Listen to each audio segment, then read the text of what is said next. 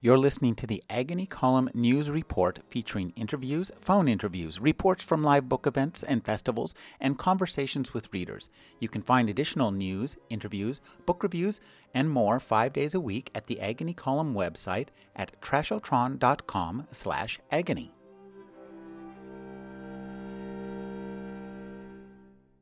On Valentine's Day, 2008, Steve Kazmierczak showed up for class at Northern Illinois University armed with a sawed off shotgun and three pistols.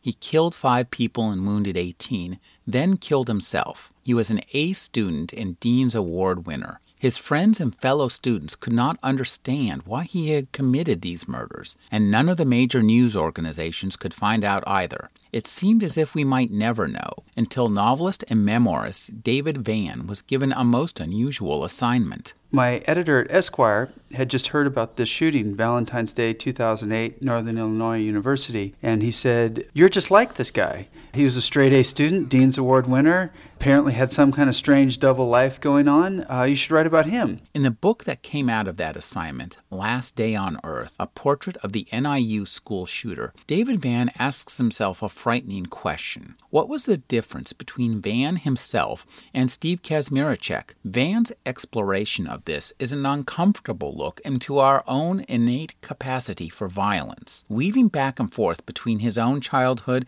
and teen years and those of Kazmierczak. Vann reveals his weaknesses as well as those of the shooter. When my father killed himself with a pistol when I was 13 years old, my family thought it'd be a great idea to give me all of his guns afterward. So I had a 20 gauge shotgun, a 12 gauge shotgun, a 30 30 rifle, and a 300 Magnum rifle uh, with a scope, a, a, rifle meant for bears. So I was 13 years old, so of course I used those guns. I, I snuck around our suburban neighborhood in Santa Rosa, California, and I shot out street lamps from a couple hundred yards away. And I actually aimed at people through their living room windows with the shell in the chamber and the safety off. I came very close, to potentially, to hurting someone.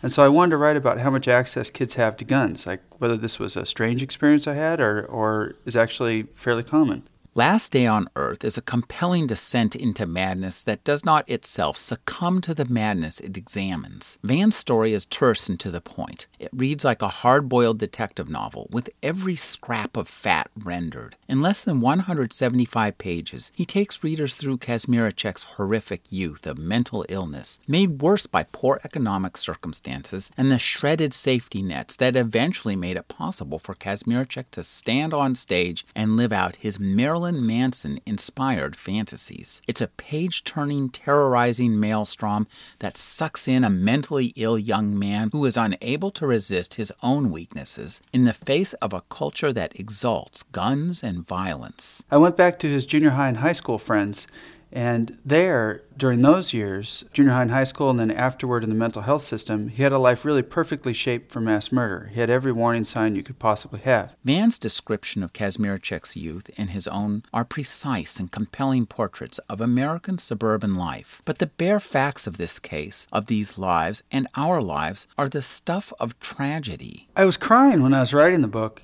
in later parts of it because it was so disturbing to think about being one of his victims one thing that was interesting is that not a single person who was there witnessing it saw it. It was so disturbing that they couldn't see it, even at the time. It's not that they forgot it later, but even right at the time, as they're reporting what they've seen, they all had had their minds switch things up. Last Day on Earth may stick to the facts and nothing but the facts, especially for the magnificently architected final sequence, but the material Vann is working with is inherently incendiary and political. The truth is, I don't like America very much after writing this book. I, I'm afraid of, of who we are. I think that we're out of control and we're a nation built on giant lies. Ultimately, the act of reading this book is an affirmation of life, not the pretty and happy parts, but the recognition that there are things that we can change. And that act of recognition, the vision this book brings forth with startling clarity to the reader's minds, is what must come to pass before we are able to make the simple changes required to prevent these horrors. Until we recognize our own shortcomings, we, like David Vann at the beginning of this book, are putting others in the line of fire.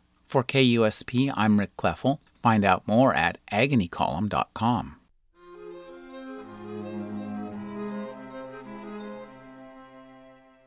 You're listening to the Agony Column News Report featuring interviews, phone interviews, reports from live book events and festivals, and conversations with readers. You can find additional news, interviews, book reviews, and more five days a week at the Agony Column website at trashotron.com slash agony.